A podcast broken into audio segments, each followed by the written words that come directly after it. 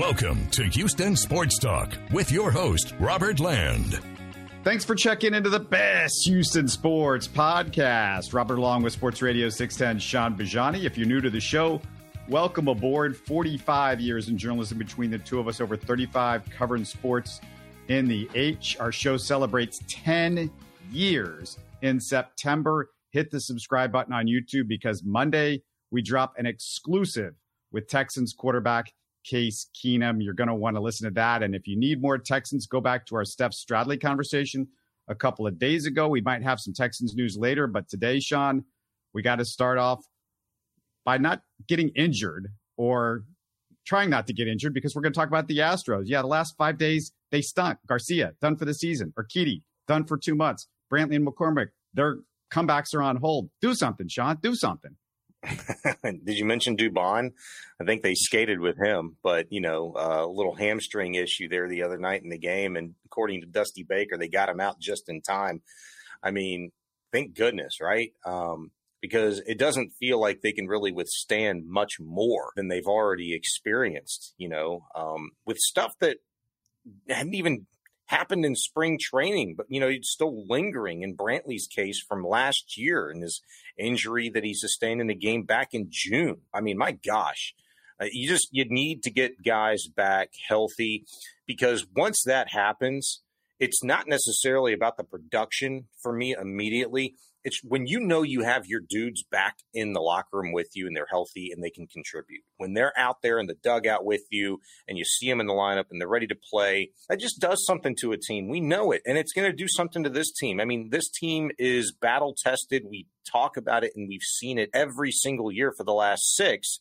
There's nothing really new that you could tell these guys that's going to light a fire under them. It's, hey, we know we're back at full strength. We've got you know, a full magazine in us, and now let's go play some ball. They don't have that yet. They're still trying to figure it out. As soon as they can get at least, um, you know, Brantley, Chaz, Altuve back, if they can keep their guys that have been kind of keeping the boat afloat, if you will, a little bit uh, healthy and sustained, I think they'll be just fine. I mean, 19 and 18 at this point in time, three and a half games back of the Angels, and playing them the way that you just have the last couple of games, it is encouraging. I, I still have to say that. I think it, it is encouraging. Yeah, you're talking about when this guy gets back and that guy, a lot of those guys, I don't know when they're going to get back. And this is the issue, Shaun, because Dusty Baker said Michael Brantley was more sore than usual, quote unquote, yeah. because he had played a lot on his minor league rehab assignment. He played a lot and he was more sore than usual. And Shaun,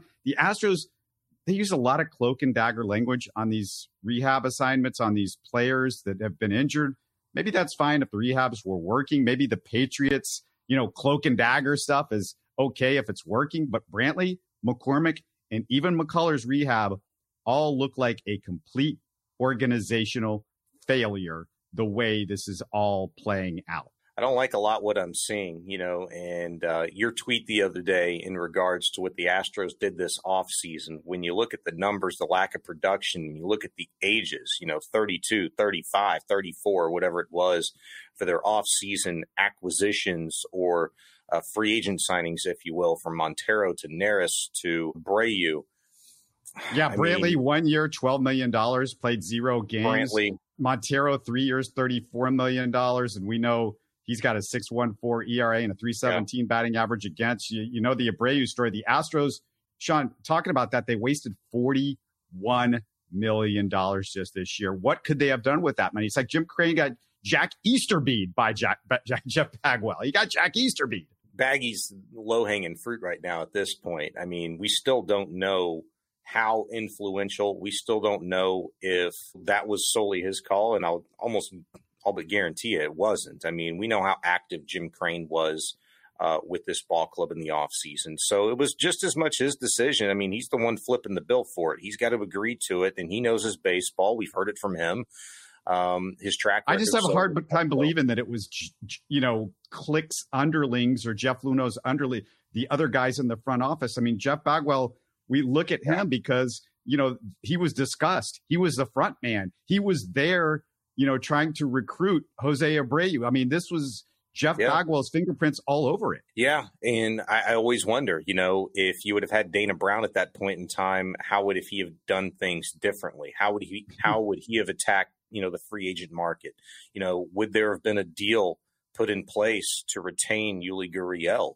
Would you have gotten Jose Abreu regardless, but on a much more team friendly deal? Would you have explored the trade market uh, a little bit more aggressively with a center fielder or another first baseman? You know, Mark Reynolds was out there and he was rumored for months uh, to, to to be interested, uh, to have mutual interest, um, and for the Astros to be in play for him. That obviously didn't happen. You know, I just I, hindsight is uh, is a terrible thing sometimes, and in this case, it's not good. But you just hope that you know, in uh, Abreu's case, after getting his first day off all season long, that maybe the worm starts to turn with him. But I, I have to admit, I mean I told you, and I wasn't being I wasn't being facetious or anything like that the other day when I said, "Hey, Memorial Day." Well, you know, you're 20 days away from Memorial Day. 20 days. You got to really start to put some things together here.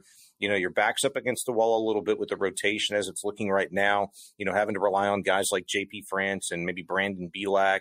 Uh, but hey, Christian Javier and Framber Valdez, they've pitched like aces their last two starts and at a time and against an opponent in which you really needed it. And those kinds of contributions in and of itself can be the juice that a team needs to get going.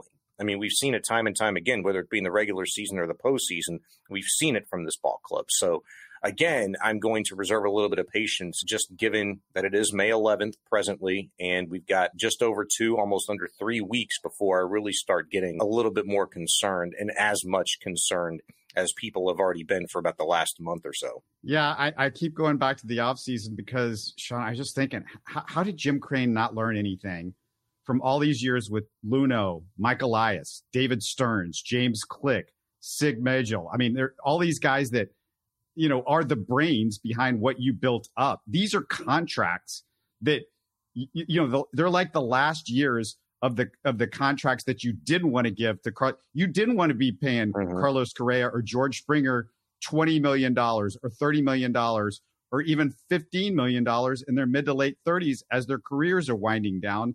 And yet, those were the contracts you literally handed out that type of money to guys in that. You didn't even get the good years out of them. You got the mid 30s years. And with Montero, yeah. um, you know, it, it, Montero's in his early 30s. So this is not somebody that should go off a cliff. And there's still a chance that that, that contract might not be a disaster. But the bottom line is Montero is not a contract that would have you would have seen from those other guys. And the thing with Montero, my, my bigger issue was the fact that this is a middle reliever and a guy that had no proof of doing this over a long period of time. What was the urgency and doing this with Montero, especially when you've got all of these really good middle relievers already. You've got Hector Neris signed. You had Bryan Abreu signed. You had Ryan Stanek signed, all on really good deals. It just baffled me when it happened. And now, as every as, as the, the the walls are collapsing around you like a you know you're getting crushed like like they were in the original Star Wars in the trash compactor. You're like, oh my god, we could get out of it if we just had some money to go out and trade for some. Oh yeah, we spent forty million dollars on a bunch of nothing. Old guys that are are not good anymore. Yeah, it's very reminiscent of the old school Astros under Drayton McLane, you know, this offseason when you really look at it. And a miscalculation, it might have been by Jeff Bagwell and Jim Crane and company. And how is that going to affect the future uh, in terms of the Astros? What is that? What are those contracts going to look like you know, for the 2024 season? You know, might you have to take a step back and while you're still forced with some really tough decisions to make in regards to the future of Jose Altuve and Alex Bregman, and never mind Kyle Tucker and what a contract extension looks like for him. There are a lot of important and franchise altering decisions, as at least as we know them to be, that are, you know, coming up and they're going to come up very quickly. But hey, look, this is the season at hand right now. There's no undoing what you did this off season.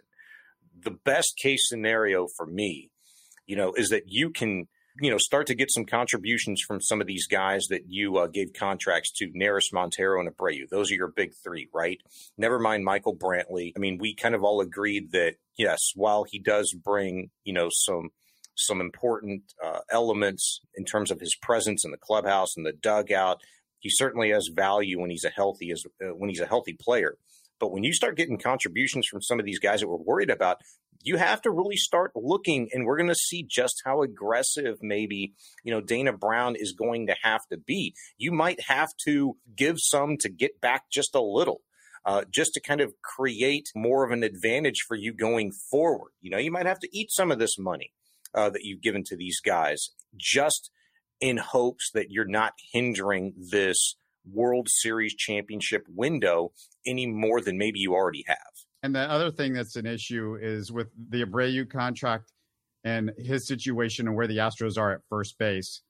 You would think, oh, first base, that's an easy position to find replacements. Yeah. And you look at in the organization, though, the Astros organization, and I'm looking up and down at the numbers nothing. for their first baseman, and there's nothing, there's nobody that's jumping out. There's nobody special all up and down the organization. And frankly, the organization is still trying to recover from those two seasons where they didn't have high draft picks. And then I just feel like they, they haven't recovered from, you know, all those guys that they were trading away to get some of the, you know, the the Greinkes and the Gerrit Coles and the Justin Verlanders that they got. They just haven't recovered with some young talent. Now, those guys, luckily, not many of them did much of anything. Thankfully, yeah. the, the, Astros aren't looking back at that going, oh, we, we could have had this guy really cheap right now. And he was a star, but uh, there, that is an issue. And but you know, at the, at the, I'll, I'll, play the other side a little bit. You, you, still got this guy named Kyle Tucker and Yordan yeah. Alvarez. You're still running out there in the lineup every day, and you know, you just talked about a little bit earlier. I mean, Framber and Christian Javier, those guys can really deal. And Hunter Brown, you Hunter know, Brown. I've still got a lot of confidence in that kid. Yeah, hundred percent. I mean, you, Robert, you can still look up and down this uh, this roster and and you know find some bright spots that are going to be here for you in years to come. There's no doubt about that. I mean, they've got a a pretty solid foundation in a lot of areas, you know, from the bullpen to the starting staff. Maybe you've got a really terrific catcher of the future in uh, Yainer Diaz uh, up with the big club right now, who is clearly showing his versatility. The Astros maybe don't like it, but the fact that, you know, he can step in, keep his bat in the lineup and play first base and you don't miss a hiccup with the uh, defense, you know, at the catching position, you still have that arm, you know, that threatens to throw anybody out. But can I say something real quick about? Because yeah. the real frustration for me with, with, with Yainer Diaz, Yainer, I don't, I'm still going to, I'm going to uh, go white boy Yainer, man. I'm going yeah. I, I, I don't know what the, what the, what the uh, pronunciation is, but with Diaz, here here's the thing that just bugs the crap out of me, and I think we talked about it earlier, but man, it, it looks bad right now. You're you're over a month into the season. Abreu has struggled. Dusty refuses to give the guy a day off. Dusty in the past is big on giving guys days off. He's big on it. We've seen it over and over again. That is Dusty Baker. Now, the reason why he hasn't given Jose Abreu the day off is he's like, well, we got to have that guy in the lineup. Well, that guy hasn't shown up this year and he struggled. And typically you would sit somebody that's struggling here and there. He hasn't done it. And it's a missed opportunity for at bats to see more of Yainer Diaz because he can't play first. We just saw him play first yeah. the other night. And you question why hasn't that happened, especially because you brought in a third catcher on the roster who's basically a non factor for this team, who has barely touched a bat, barely sat behind the plate. And it, it tells me that Dana Brown and Dusty Baker are not on the same page. Cesar Salazar is kind of like a grad assistant, you know, just wasting space with an office cubicle in the coaching lounge. You know, it's like if you're not going to contribute, dude, like if we're not really able to see anything right now, it's hard to really justify your presence on the roster right now, much less the 40 man. So, yeah, I mean, a decision's got to be made. A lot of decisions have to be made. But you know what, Bray, that's kind of a fascinating deal to me. I mean, this guy's a, a major league veteran who's you know, been through his struggles and has corrected it and has put up some terrific numbers. And I understand the slide over the course of the last couple of three years and coming into this year, it's not pretty, but you never know what kind of dynamic you're you're really working with with a new personality. I, I just I, I don't want to crush Dusty really because I don't know. in regards to why he'd waited so long to sit uh, Jose Abreu or rather give him a day off, you know, maybe just to kind of decompress, figure some things out because you never know, man. Like Jose Abreu, yeah, I remember hearing old stories, you know, with Jeff Bagwell, Craig Biggio, like when Dierker would try to give one of those guys uh, a rest, they'd be the first ones at his office door that day. As soon as they'd found out, Biggio'd get so pissed off that he'd throw baseballs at his door.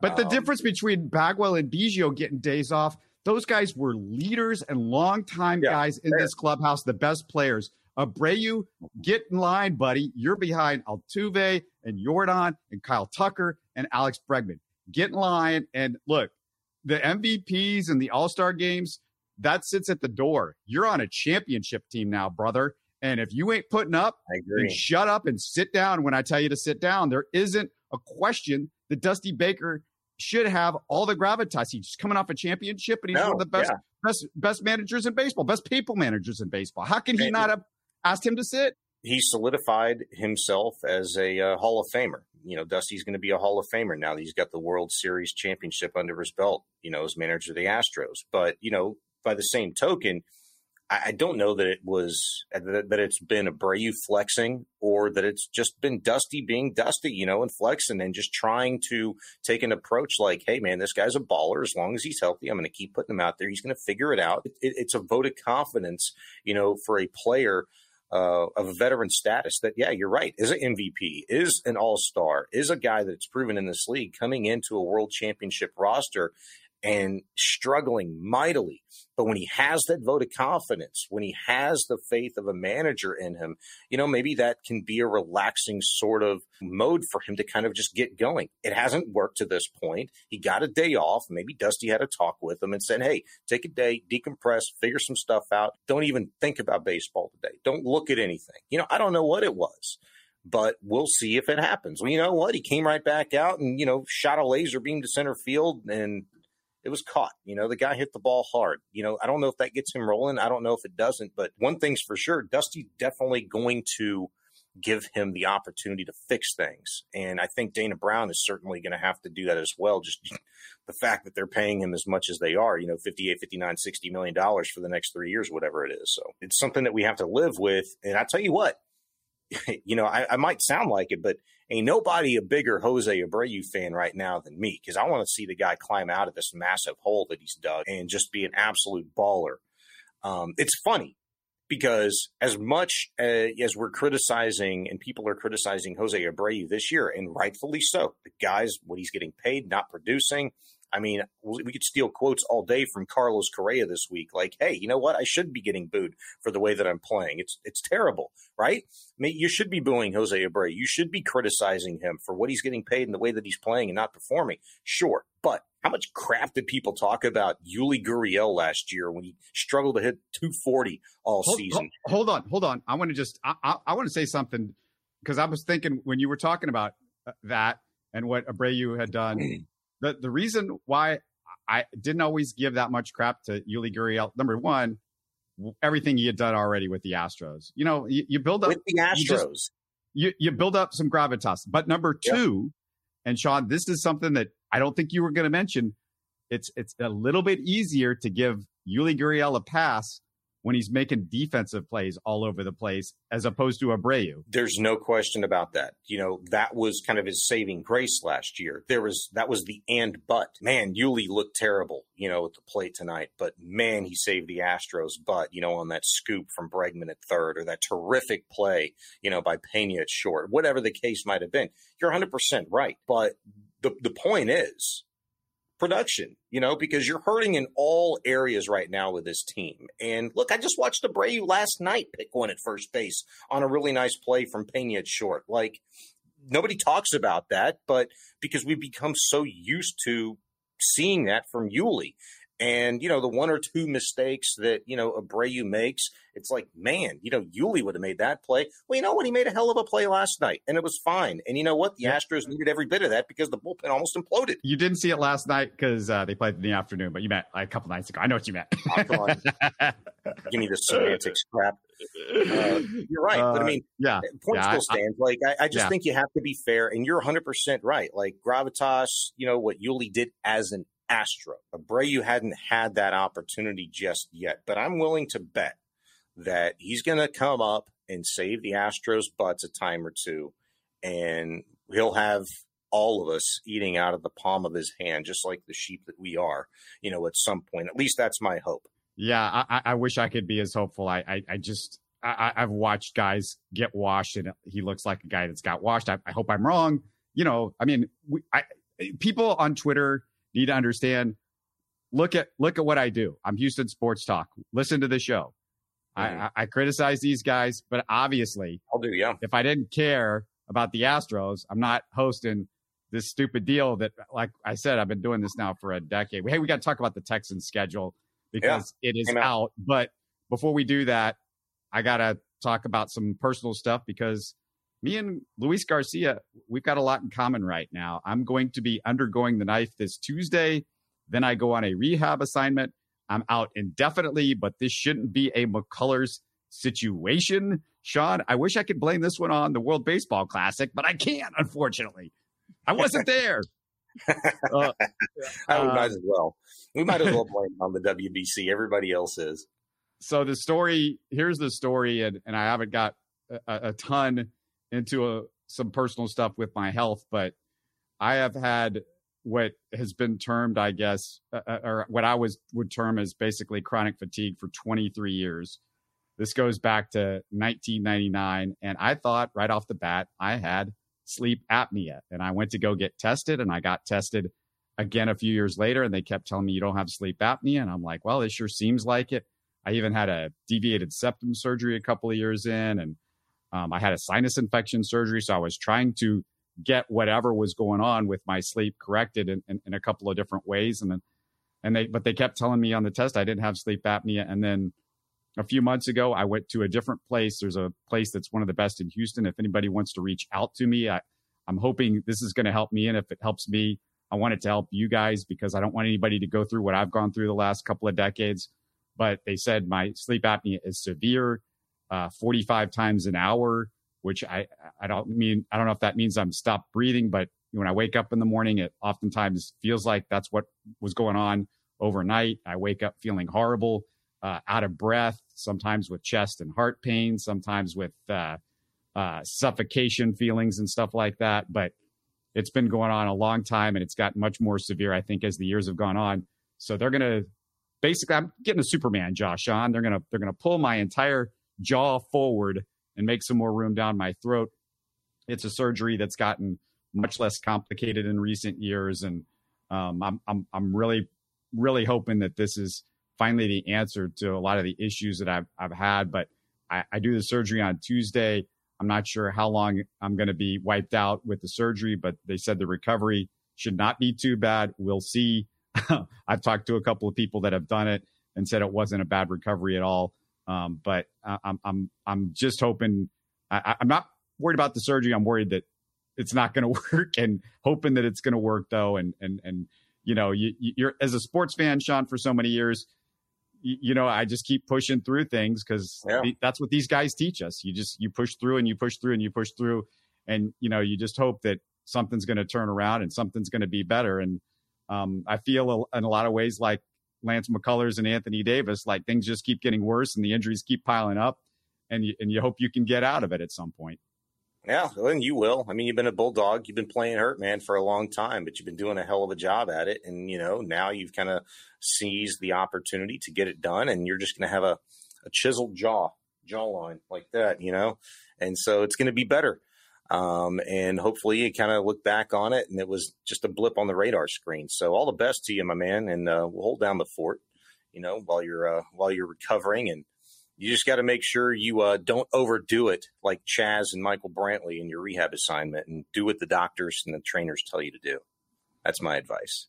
Yeah, Chaz with back issues, man. I've had those for years too, and uh, that that's always difficult, Shaun. I mean, back issues, it, it, seems like once you get them, they don't go away. That's that was my concern with Carlos Correa. I, I understood the Astros' hesitancy. Carlos Correa, he's uh, really struggling this year. I don't think it's back issues but who knows? But yeah, he, they're they're booing him with the Twins mm-hmm. right now. I don't know if you noticed that. Yeah, yeah, I just mentioned it. You know, uh, with what his commentary was, you know, after receiving the booze this week. Oh yeah, yeah, that's right. yeah, yeah, yeah. said I deserve it. Yeah, hundred percent. You know, and uh, I wouldn't expect anything less from a guy like Carlos Correa. Uh, I can't imagine ever him getting booed here in Houston um, by his own fans because he's so beloved. Um, if he'd never left, or even if he did coming back, you know, he's still he's still going to warrant a round of applause uh, when that day comes. But um, yeah, man, you'll you'll you'll you'll you'll make it through. I got no doubt about that. Just as much hope as I have in the Astros, I got more hope for you that you're going to make it out uh, bigger and better through this whole thing. Texan schedule dropped as we're doing the show. Yep. So breaking news, at least for us, for you guys, it might not be. But what do you see there, Shaun, when you look at the schedule? All right, your three preseason games. Uh, you're going to start off at the New England Patriots on August 10th, home for the Miami Dolphins on the 19th, and then you go to New Orleans to round out the preseason schedule on the 27th. Um, TBD is a kickoff time for that Patriots game, but everything else in the preseason is seven o'clock. You're going to open the regular season uh, with the Baltimore Ravens, and that is a noon kick. Every single one of the Houston Texans games, except for two this regular season, are noon kickoffs. There's a 305 against the Denver Broncos. That's a home game, December 3rd, Sunday. Uh, that's a 305 on CBS. The other one is the final game of the regular season. You have the Indianapolis Colts. Uh, the day and date is TBD for week 18. Uh, no TV network, no time, so they're leaving that one open, obviously, to be flexed potentially. You have a one, you have one Fox game. Sorry, who no, you have one, two, three, four, five, six Fox games, and that is home against the Colts, and that is on the 17th. Away at the Jags on the 24th, the very next week. That's week three. Uh, your other Fox game is October 8th at the Falcons, October 15th, home against the Saints, at the Panthers. Uh, one I broke last night. Uh, the Texans are at the Panthers. That is a Fox game, but a noon kick on the 29th. Uh, so no Sunday night football for that one. And the other Fox game is December 31st uh, against the Tennessee Titans at home. So, by the way, you also have the Cleveland Browns uh, coming to H Town. That is week 16. So you get a chance to see Deshaun Watson on Christmas Eve uh, on a CBS noontime kick. That's funny. Christmas Eve, Deshaun Watson. What a what a yeah. gift good stocking stuffer there, right? I can't wait for the uh, uh, for the material leading up to that one, but uh, hopefully it's uh, you know watered down because you know looking at the schedule, I mean, I could make an argument for a lot of really tough games just based on you know how much better the teams, specifically the Jaguars, have gotten in your own division. But you're opening at Baltimore. You know, if there was a game that I would presume the Texans could be double digit underdogs against. It might be the Ravens. You know, they've been double digit underdogs, you know, quite a bit, you know, over the course of the last two years. But I mean, the Ravens, that's a that's a tough start. You know, week one, you don't know who your quarterback's going to be officially yet for that first game. Um, maybe it's Stroud, maybe it's Keenum, who knows? But I mean, that's a tough one. That's a tough one. So you got Ravens, Colts, Jags, Steelers I mean, right out of the gate, there's uh, arguably, you know, three out of your four really, really tough games. First year in Texans history with no primetime games. Wow. Is it the first year? Did they have one last year? Uh, didn't they? I think this is the first year that there you don't have to have primetime games according oh. to the NFL schedule because uh, oh, yeah. we did have the Thursday game last year, well, right?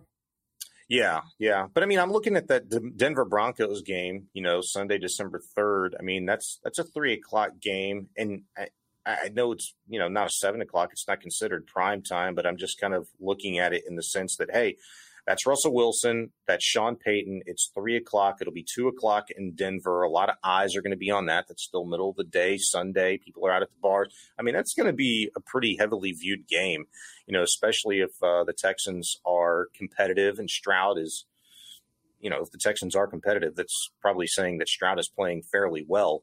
uh, as a rookie. So, I mean, that's that's a pretty good game. I mean, a three o'clock time slot for that one's a heck of a lot better than noon. So, I'm kind of excited for that one. And you don't know if the season shakes out, um, you know, like I think it will, where you know you get around uh, week 11, you know, week 10, and you see the column on the right side of your screen that says "in the hunt." I fully expect the Texans to be there uh, through that stretch run and playing meaningful games the final month of the season. So that Colts game to round out the regular season schedule, um, I mean, that could be flex. That could be a primetime game.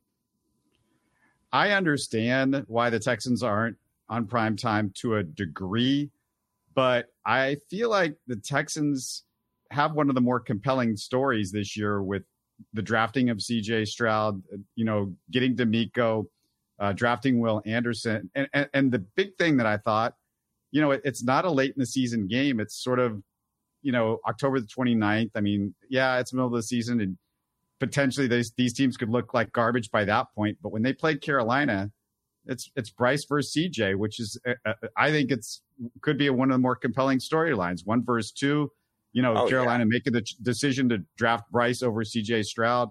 Uh, those guys, by some people, were considered pretty close. I'm I'm yeah. surprised that, that they, they they wouldn't throw that match up a bone. I, I get it. I in Carolina, obviously not a big media market, but eh, I, I thought that might be a primetime game. No, that's fair. And I'm going to look up if I can and see what other games are scheduled uh, that day, like who got the primetime games. I don't know if that's available on uh, ESPN, which is the site that I'm going to go to here in a minute. But I will say this one thing that I did notice about this schedule, I think is kind of cool. And you could tell me if I'm wrong, but I don't remember. I don't feel like it's commonplace for a team to have three straight home games. But the Texans have three straight home games. Uh, November 19th, 26th, and December 3rd. All Sunday contests. You get the Cardinals, Jags, and Broncos coming in back to back to back weeks of home games. Really, double down on it, they have four out of five games at NRG from November 5th to December 3rd. So you're going to see your team at home a lot. And that's a really juicy part of the season, two weeks removed from the bye week, which is week seven for the Texans. So they're kind of back in the NFL's good graces. You could almost guarantee lock it up. When it was a 16 game schedule, the Texans were always kind of graced with a very favorable bye week before the last two, three seasons happened. You know, it was generally around like week eight, nine, or 10, right in the heart of the middle of the season when you needed that break. And so you get a week seven, you know, that's, that's pretty good draw for the Texans, which I feel like, uh, you know, it's been all over the place the last couple of seasons, but, um, four out of five home games, you know, in the course of a month and three in a row. I, I like it. And then two straight home games before uh, you go to Indianapolis for the uh, for the Week 18 contest. But um, I'm going to see who plays on the 29th. Yeah, Stroud versus Bryce. You could have put that on Thursday night football. I mean, I get it, not throwing it on a Sunday night, even a Monday night, but that could have been a Thursday night game. But I, I look at this schedule, Shaun, and we got to, you know, look at that first section of it. And frankly, it, it it's not terrible if you're the Texans and you want to have some winnable games early to give the team a little bit of confidence. You don't want to, you know, face mm-hmm. the murderer's row right off the bat early in the season. But if you look at that schedule, yeah, the Ravens, uh, we'll see. I mean, I, I, I don't think this is, you know, a guarantee that the Ravens are just going to be this juggernaut this year. So, uh, not not that they're a, a, a bad team. That that's probably a game that you're going to lose right off the bat at Baltimore. But after that, you're playing the Colts at home. Uh, you know, who knows who their quarterback is going to be. Then you face Jacksonville. Um, that's the toughest division game. The mm-hmm. Steelers are trying to get their feet. They've got a quarterback that's still trying to prove himself. He's in his second year, very Davis Mills ish. Uh, after that, the Atlanta Falcons. That that could definitely be a winnable game. Same with the Saints. After that, then you got a bye week. Carolina's going to have a rookie quarterback. Uh, they're they're a better team on paper, but uh, they're going to have a rookie quarterback for sure starting that game. And then Tampa Bay, I assume that's going to be bad without Tom Brady. Um, so you got some games in those first few that I think, okay, maybe you can get grab that one. You could be in this one. You know, there, there there's not going to be a bunch of blowouts, a bunch of you know Patrick Mahomes running the score up on you early on and stuff like that. I, I, I just feel like you know that that's a good thing for the Texans schedule just to give them a little bit of confidence early in, on in the game. Yeah, yeah. Um, you know, I'm just kind of looking through this and I'm trying to see which ones I'm really anticipating. You know, the Ravens is certainly one. Uh, the Colts, any division game this year, I think, aside from the Titans, which I think are going to be really, really bad, I'm looking forward to because the Texans and Colts, Texans and Jags, they always seem to play uh, some really competitive football games. So the first three weeks are really good. Steelers are always entertaining uh, and exciting. Atlanta, mm. Saints, okay. You know, let's see, let's get a little bit of Derek Carr action. Um, obviously, the t- August, October 29th game at Carolina, you know, top two picks in the NFL draft. Buccaneers, is it going to be Baker Mayfield at quarterback? I don't know. Bengals going to be a really good one, tough one at Cincinnati, November 12th. Cardinals, Jags, Broncos, all three home games in that back to back to back stretch I was talking about. Um, really looking forward to the Jags and the Broncos. Cardinals, too, you know, with Kyler Murray uh, in a really pivotal year for him.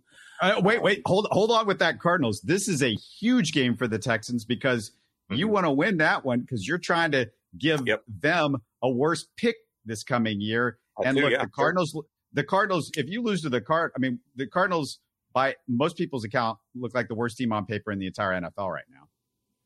Yeah, yeah, and I haven't looked at them that closely. Um, it, you know, with a new general manager, and I mean, really whole new regime over there with uh, Kingsbury out, and so I say it's a pivotal year for Kyler Murray. He's got to show vast improvement. Um, I'm looking forward to that game, and you know, around that time, you'll kind of get a pretty good idea of kind of what he's becoming uh, of the 2023 season. Jets game. Robert Saleh, DeMeco Ryans, you know, back to back defensive coordinators at uh, San Francisco, now head coaches in the league. I'm looking forward to that one. Obviously, Deshaun Watson and the Browns coming in Christmas Eve, and you round out with the uh, Titans on New Year's Eve and the Colts for Week 18. So, a lot of exciting games, to be honest with you. Well, eh, um, the exciting, I, am going to say this is not a marquee story This is not a marquee. This is not a marquee quarterback schedule yeah, there's some storyline. There's always storylines, but as far as quarterbacks, like we're we're not talking about the murders. I mean, you're you're going to face Joe Burrow, uh, Aaron Rodgers. Is Lamar. he the same Aaron Rodgers? No. Russell Wilson. Yeah. Is he the same Russell Wilson? No. Uh, you're gonna you're gonna face Deshaun Watson. Is is it this? Is Deshaun Watson going to be? I mean, there are three guys that are marquee in this group, and you have no idea the rest of the quarterbacks in this schedule. Uh, I mean, Trevor and who? I mean, uh, well, Joe Burrow. Aaron Rodgers else? the Jets. And no, I, but I'm saying I'm saying Aaron Rodgers and Russell Wilson. They're not. I mean, come on, Shaun. Like the, the guys are getting older. both of those guys. I mean, I mean it's big, it's big, but they're not the same guy. I mean, this this is not a deal where you're. I mean, I'm not expecting them all of a sudden to flash back to when they were in their late 20s and early no. 30s. They look like right. guys on the decline. This is they're not you know, the, they're not in the top five or 10 best quarterbacks in the NFL anymore. I don't, I don't nope, think they are. But maybe, maybe Aaron Rodgers can have a comeback year. Uh, Russell Wilson, I, I would doubt. On a given day, um, I'm not going to put it past them, you know. And when your team plays them, it's just that one day. You know, what are they going to look like? But you've got Lamar Jackson, you've got Trevor Lawrence, you've got. I'm not going to go Derek Carr yet, so I'm sticking with two. And you've got uh, Bryce Young, You've got Joe Burrow. You've got Kyler Murray. You've got uh, Russell Wilson, Aaron Rodgers, and Deshaun Watson. I mean, that's eight different quarterbacks. I mean, half of your schedule is pretty damn good quarterbacks. And if you want to throw Derek Carr in there, you see what he does with the Saints this year. I don't know. We'll see. Derek Derek Carr was a guy that Texans fan. If you would have told Texans fan we're going to go get Derek Carr, they would have thrown up in oh. their mouth. Bryce Young is a rookie yeah. quarterback. Uh, Russell Wilson looked like garbage last year. Sean Payton, I know. This yeah. is going to be if he pulls this, if he turns it around, it's going to be one of the great resurrect. And there's a reason why Russell Wilson was traded from the Seattle. So like, quit looking, quit doing your Dusty Baker and looking at the back of it, the baseball card, and look at the guy that we see today. You know, look at the age and where the trend is going with these guys. Yeah, uh, I get it, but my I point mean, is is I'm looking forward to those games because you know why Sean Payton was hired, you know, to turn things around in Denver, and he's going to have to do it with Russell Wilson. So that's going to be an exciting game. And if he's doing it at that point in the season, in the heart of the middle of the season, when you're going to see him, could be a really good matchup. Uh, Deshaun Watson, does he look like uh, the Texans version of Deshaun Watson for the first time in Cleveland? That's going to be a really interesting one. What does that look like? You know, are the Cleveland Browns vying for a playoff spot right there? Are they potentially knocking the Texans out of a, a wild card uh, seed or an in the hunt, whatever it may be for the division. Who knows? Because I still think that's very gettable. I'm not going to give uh, the trophy to uh, Trevor Lawrence and the Jacksonville Jaguars. It's still the AFC South until proven otherwise. Um, there's just some games, man, and you know Aaron Rodgers in uh, uh, New York. That's going to be a hell of an experiment this year. That uh, I'm going to have both of my eyes on every single week. It's for nothing else, going to be pretty entertaining. So I like it. You know, um, I, I, wish there was a couple of primetime games mixed in there. You know, a good Thursday night or at least, uh, Sunday night football. Don't need a Monday, but I wish there was just a couple. You never know.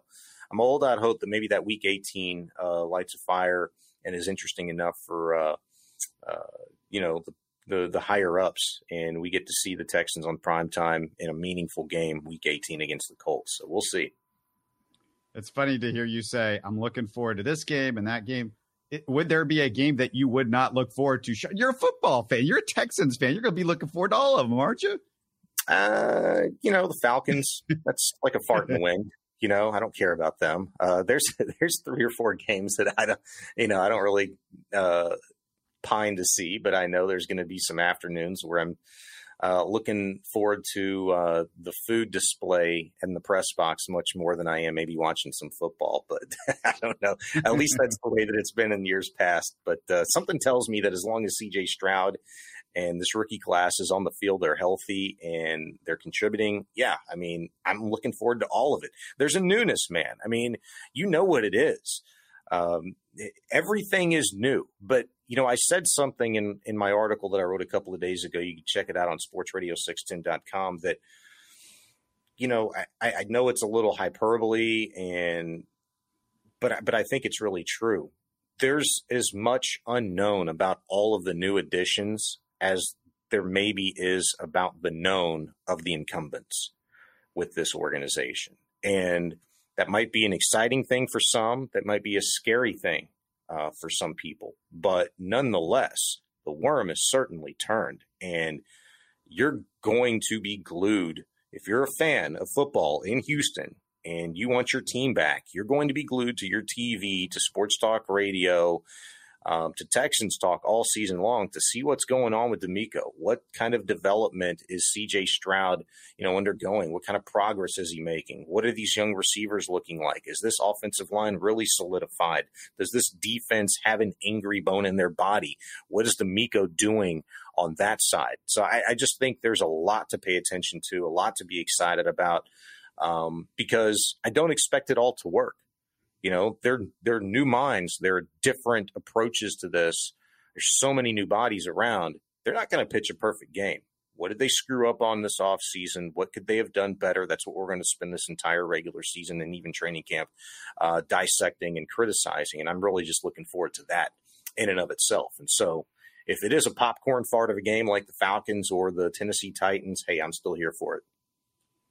Hopefully, at least this year, you're not going to be sitting in a library over at NRG Stadium. You're not going to be thinking, no, where, where, can I where can I look for the the uh, I want to look for the math books. Where's the Dewey Decimal System? Because it's just so quiet in here. I think I can go study and uh, get some homework done. It, it, might be a little bit louder at NRG Stadium this year than it has been. Hopefully. Mm-hmm. Yep, hundred percent. I I will guarantee that. And um, with, with only room to grow, there's no doubt about it. I mean, they got a they got an opportunity, man, because you're in the in this division, and because you never know how health or anything like that is going to shake out. They could play some really exciting football and and impress a lot of people this season. And I, I I, I kind of hold on to the historical aspects on these things because it does excite me that, you know, over the course of the last 22 seasons, 20 times has a team finished last in their division and finished first the very next year. I'm not saying I'm looking forward to the Texans doing that, but I am saying I'm going to do a little bit more digging on this in terms of the type of improvement in the games and in which they were played under the previous regime with some similar players, and the Texans have plenty of them this year in spots that they're going to be asked by a new regime to contribute. What is the improvement? I got a lot of homework to do over the course of the last 20, 25 years, but I'm looking forward to it. I just wouldn't be surprised, man. The over under from Vegas is five and a half uh, wins for the Texans. I'm not a betting guy usually, but today I'm going to make this bet without even having dissected the schedule uh, any further than you and I have right now. I'll take that five and a half over. Um, I like it that much. I, I, I just I I believe in in the competency and the improvement as such from just the coaching staff in relation to the direction that the organization actually wants to go. They weren't trying to win a damn thing last year. And hell, the one time you knew they didn't want to, they did. Week 18. Hashtag thanks Lovie for nothing. Um, but I'm looking for a vast improvement from last year to this year. Shaq Mason, last part of the show. He got a new contract, three years, $36 million, $10 million guaranteed. That's pretty much what I would have put him at with what he brings to the table for the Texans. Mm-hmm.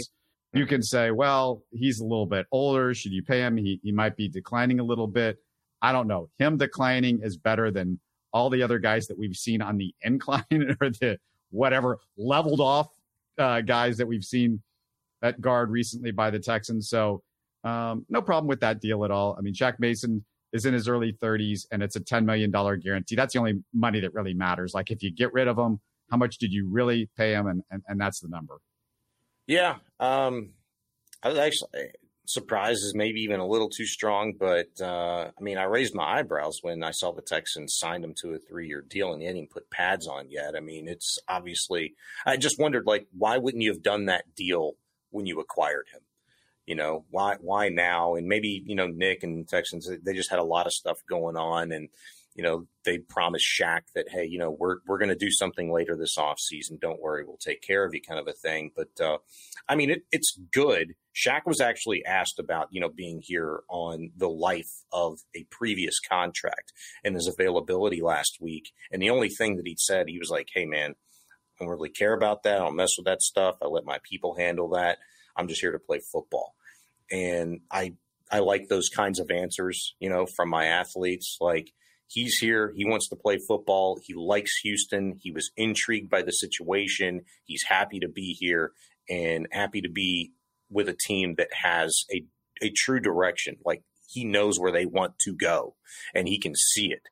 Uh, I think he's even one of the guys that said, Hey, we got the recipe, man um, which I thought was an interesting line from him uh, and how he was breaking down what he thought Nick Caserio and DeMeco Ryans were doing and have done rather uh, this offseason. So I was intrigued by that. I'm I'm glad they locked him up. You know, uh, he's got one of the longest deals out of any Houston Texan on the roster, so that's good for him. It's maybe Tunsil and him. I don't know about their kicker Ka'imi Fairbairn outside of the fact that he had to choke up number seven for C.J. Stroud. Um, but well, that, I, let, let, me just talk about the length of the contract for a second because you're you're talking about it, and he, he got three years.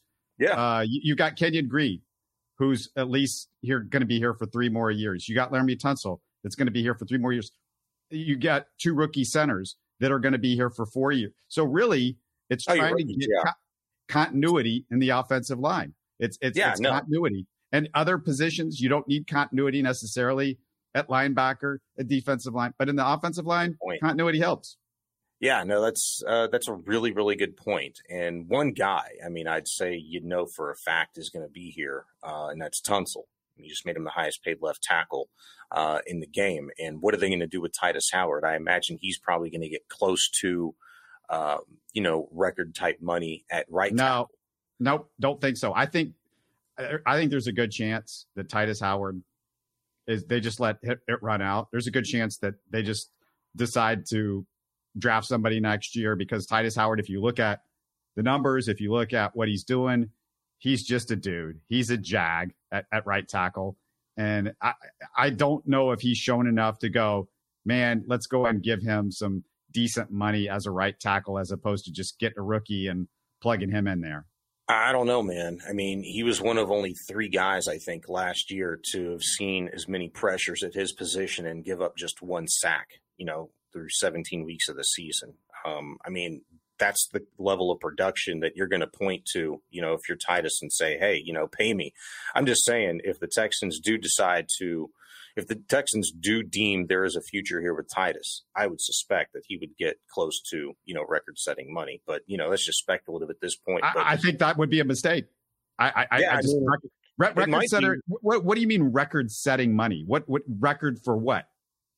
You mean record setting money? You know what record setting money is for Laremy Tunsil at left tackle? He got it this year. I'm saying you're, you're, you're talking about Laremy Tunsil money for, for Tytus Howard? I'm I'm saying, you know, I wouldn't be surprised no. if the Texans no. offered him record setting no. money, you know, at the right way. tackle position. I don't know. No way. No way. No um, way. No way. I don't know what that looks like at right tackle. It's probably a little bit different, you know, left tackle money. You have to look at it. Um, I would just say, based off of his production and versatility, I mean, what would you expect a guy that is up for his first big contract to get? You know, who's been healthy and has been a stable staple, you know, at right tackle for the Texans. Just a saying, staple. A seems staple. Pretty, where else has he, he played? He's played guard uh, under. You I know, just talked about his versatility. I mean, where has he been? But he, but he, than, versatility means you're good at multiple positions. He was not good at guard. Well, guard, I think, is his natural position, right? No, no, he was a tackle. No, no, no, no. He was a tackle. Oh, he came in as tackle and played guard. Yeah, yeah, you're right. No, he, right. he started off as a tackle his first year. And and they, and they moved him. To, they moved him to guard with, and they moved him around because of injuries. But they moved him to guard. It, it, they did a lot of stupid things that I disagreed with about moving him around, and that's what that's the frustration is. If he had been there for four years at tackle, and I could see, does he have consistency? Is he good? Instead, they jacked around with him, and this was not this was not the this was not this regime's fault. This was not the previous regime's fault. This goes back to mistakes made by Bill O'Brien and and that regime. Sure, yeah, he's had a couple of different offensive line coaches, you know, over the course of the last few years. Um, but he was good. He was really good last year. Um, and you know, with a solidified offensive line and a quarterback, you know, now a real quarterback, uh, at least one that's better than what you've had in house the last few years. I mean, I'm excited for him. So I don't know what record money looks like. I just threw it out. So, um, the, I just wouldn't be surprised. You want to talk about solidifying an offensive line and making all of these kind of contracts, you know, um, concurrent. I mean, why wouldn't you do that with a guy like Tytus Howard? He's not going to get middling money. I'll tell you that. I disagree. I don't think anybody's running out there and giving a ton of money to Tytus Howard based on, you know, unless he has an incredible year this year, based on like one good year at right tackle. He he basically his rookie year he played tackle and then they bounced him around. He he didn't have a lot of starts at tackle the last the two years before this past year. Um, he, th- this is not somebody that grades out pro football focus, you know, unbelievable grades or anything like that compared to other right tackles. I, I don't think he's considered top five right tackle in the NFL. And if if if you've got uh, information to prove otherwise, I'm open to it. I, I hope that I hope I'm wrong, but we we had games where we we said, yeah, Tytus Howard did not have a good game. We we you know if, if, if for the people that Sure, he had the same. Us, he had similar stats on Laremy Tunsil last year. You know, who was a false start machine. You know, at times, but what does he do best? He protects the quarterback. Um, you know, what has Tytus Howard done really, really well? You know, in particular last year, protected the quarterback from his position. You know, he allowed one sack. There was only three other offensive linemen with the amount of pressures that he'd seen in games played that did that. Laremy Tunsil was one of the others. Um, I used to know the third off the top of my head, but yet I'll have to go look for it. But he's had a really good season, man. Uh, he needs to put another really good one together, and I think uh, he'll be able to kind of command, you know, the market uh, at that position, at least in terms of what the Texans think of him. So we'll see. You know, I want those problems. I want you to pay really good players, and uh, when you have the ability to do that, I mean that that means things are working. So, I mean, you're not going to pay uh, a right tackle and a left tackle, you know, record-setting money with Davis Mills as your quarterback I think that was a lot of people's fear this offseason when Tunsil got that deal and there was conversation about the Texans not drafting a quarterback. That wasn't going to happen. Um, so, and I'm glad we don't have to have that conversation any further. So, we'll see. I mean, yeah, we all want those good problems. And, and I know people don't necessarily think Pro Football Focus is perfect, but I can I can sort of get ballpark with with with with offensive linemen. Uh, mm-hmm. And, and, it's it's it was a 67, 68 last year. You know th- that's not spectacular. The year before that, he was low 50s. The year before that, he graded out at 62.1. Uh, so you know if you look at what he's done so far, he's had one good year in four years, and part of that I think is because he they they jacked with him and they moved him around, especially after his rookie year.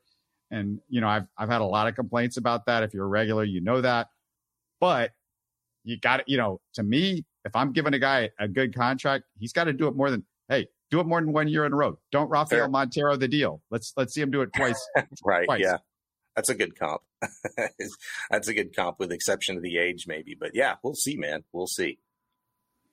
All right, let's uh talk some Case Keenum on Monday and uh, hopefully I, will see you guys before too long after that. But keep keep your eye out. I'm going to put up a at least I'm going to have one throwback show that was a real fun one that we did a few years ago. Um, talking all sorts of classic uh, Houston sports stuff. So keep an eye out for that. But uh, thanks a lot, Shaun, and uh, good luck to the uh, rookies this weekend. Who will you will be out there for that, right? Yeah, I will. I'll be out there Friday. Can't make it Saturday, but uh, I'll definitely have a report for you next week. Outstanding. I'll see you down the road here. All right, man. You're listening to Houston Sports Talk. Hey, don't forget to support us by subscribing and commenting on YouTube. You can always listen to us on Spotify, Apple, or your favorite podcast app. Tell your friends about us and share our show links on social media. Spread the word, everybody. Thanks for listening.